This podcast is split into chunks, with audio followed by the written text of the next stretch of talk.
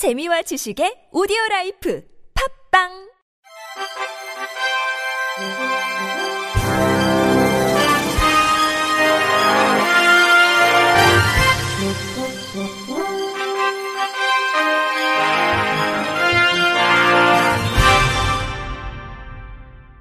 청취자 여러분 안녕하십니까? 12월 8일 목요일 KBRC 뉴스입니다. 장애인 차별 구제 소송 시 패소 비용을 감면하는 장애인 차별 금지법 개정안이 발의되자 장애인 단체가 환영의 뜻을 밝혔습니다. 한국장애인단체 총연맹은 지난 6일 성명을 통해 이번 개정 법률안 발의로 편면적 패소자 부담 제도와 민사소송법 개정 등 다양하게 제기되어 온 개선 논의가 활성화되길 기대한다고 말했습니다. 편면적 패소자 부담제는 공익소송을 제기한 원고가 승소하면 피고로부터 소송 비용을 받고 원고가 패소해도 소송 비용을 피고에게 주지 않아도 되는 방식입니다. 앞서 지난 2일 더불어민주당 최예영 의원은 장애인 차별금지법에 따라 금지된 차별행위를 시정하기 위해 제기된 소송의 경우 소송의 공익성 등을 고려해 소송 비용을 면제할 수 있도록 하는 장애인 차별금지법 일부 개정 법률안을 발의했습니다. 장애인 차별금지법은 소송 제기 등 법원의 구제 조치로 평등권 보장이라는 공익 구현을 위한 법률임에도 불구하고 차별구제 청구 소송의 소송 비용 부담에 관한 특별한 규정이 없는 실정입니다. 최근 청년 임대주택과 노인 복지시설 등 공공복지시설까지 님비 현상이 확대돼 사회 문제가 되고 있는 가운데 강원도에선 장애 학생을 위한 특수교육원 유치전이 벌어져 눈길을 끕니다. 강원도 교육청 등의 말에 따르면 강원도 교육청이 추진하는 강원 특수교육원 설립에 원주와 춘천 등 일부 지방자치단체와 학부모 단체를 중심으로 유치전이 한창입니다. 앞서 지난 9월 강원도 교육청은 장애학생 맞춤형 지원 등 특수교육 내실화를 위해 강원 특수교육원 설립 추진을 밝히며 630억 원을 들여 오는 2025년까지 특수교육원을 설립할 계획입니다. 춘천에서는 시의회와 학부모 연합회 등이 힘을 합쳐 강원 특수교육원 유치전에 돌입했는데 지승민 춘천시의원은 춘천은 장애 유형별로 세 곳의 특수학교가 있고 강원도 최초로 장애인 평생 학습 도시로 선정돼 있어 특수교육원과 연계한 시너지 효과를 거둘 수 있다고 말했습니다. 이웃도시 원주 지역 김현희 원주시 자치행정과 교육봉사팀장은 원주는 도내에서 인구가 가장 많고 특수교육 대상 학생 수 역시 가장 많다. 영동과 영서를 아우르는 교통 접근성도 좋다고 강조했습니다. 강원도 교육청 김태훈 장학사는 아직 정식 공모를 진행한 것도 아닌데 지방자치단체 간 유치전까지 벌어질 줄은 상상도 못했다.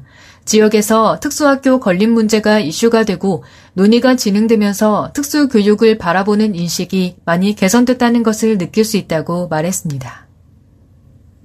기후 솔루션과 공정한 미래를 위한 영국의 비영리 독립 미디어 단체인 그리스트는 지난달 6일부터 18일까지 2주간 이집트의 해안 관광도시 사름 엘 셰이크에서 개최된 27번째 유엔 기후변화 협약 당사국 총회 COP27에서 장애인 단체들이 장애 당사자의 기후 위기 취약성을 인정받기 위한 활동을 해왔다고 전했습니다. 이들 대표단은 기후변화가 장애 당사자들에게 미치는 막대한 영향에 대한 광범위한 증거에도 불구하고 아직 유엔은 취약한 인구로 공식 인정을 하지 않고 있다면서 정부 간 협상에 참여할 수 있도록 당사자 지위를 인정해야 한다고 주장했습니다. 유엔은 1992년 최초 기후 COP 또는 당사자 회의를 개최한 이래로 비즈니스 및 산업그룹, 환경단체, 농민 및 농업 관련 단체에게 협상력을 갖춘 지위를 인정했고 2001년에는 원주민 단체, 2011년에는 여성과 젠더 및 청소년 비정부기구 단체에게도 지위를 인정한 바 있습니다. COP27에 참석한 장애인 단체들은 기후 상승에 따라 장애 당사자들은 고유한 취약성이 침해받고 있다고 주장하며 기후 협약에서의 독자적인 협상 지위가 있어야 한다고 말했습니다. 장애 당사자들에게 직면한 기후 위기에 따른 취약성으로는 사회 시스템 및 대중교통 수단에 대한 접근 장벽, 의료 서비스 접근성에 따른 열악한 건강 환경 등이며 이로 인해 자연 재해로 인한 비장애인의 사망률보다 최대 4배 높은데 자연 재해는 인슐린, 산소 및 물리치료와 같은 의약품 및 치료의 전달을 어렵게 합니다. COP27에 참여해 장애 당사자의 기후 위기 협상 지위를 인정받기 위해 활동했던 이들은 협상 지위를 받은 원주민 단체나 여성 등 단체들과의 연대가 장애인 단체에 도움이 될 것이지만 현재는 COP를 주도하는 기후 운동가와 정책 이반자들에게 장애 당사자들이 기후 행동에 포함되어야 한다고 설득하고 있다고 전했습니다. 이정식 고용노동부 장관이 지난 7일 경기도 여주 소재 푸름의 여주팜을 방문해 장애인 근로자들이 일하는 현장을 점검했습니다. 푸름의 여주팜은 여주시, 한국지역난방공사 등 공공부문과 민간 중소기업인 푸름의 소셜팜이 공동 출자한 1호 컨소시엄형 장애인 표준사업장으로 전체 근로자 44명 중 41명이 중증장애인입니다. 고용부 지원을 받아 설립되는 장애인 표준 사업장은 전국 585곳으로 이 사업장은 장애인 중에서도 취약계층으로 분류되는 중증, 발달, 여성 장애를 위한 일터 역할을 하고 있습니다. 이 장관은 민간, 지방자치단체 등 여러 주체와 협력해 장애인 표준사업장 같은 좋은 일자리가 전국 곳곳에 만들어지도록 적극적으로 지원하겠다고 말했습니다. 정부는 내년부터 중소기업만 참여가 가능했던 것을 대기업도 컨소시엄형 장애인 표준사업장 설립에 참여할 수 있도록 할 계획입니다. 코웨이가 시각장애인으로 구성된 물빛소리 합창단을 만들었습니다. 합창단은 뮤지컬 배우 등 음악 활동을 하는 중증 시각장애 예술인 10명으로 구성됐습니다.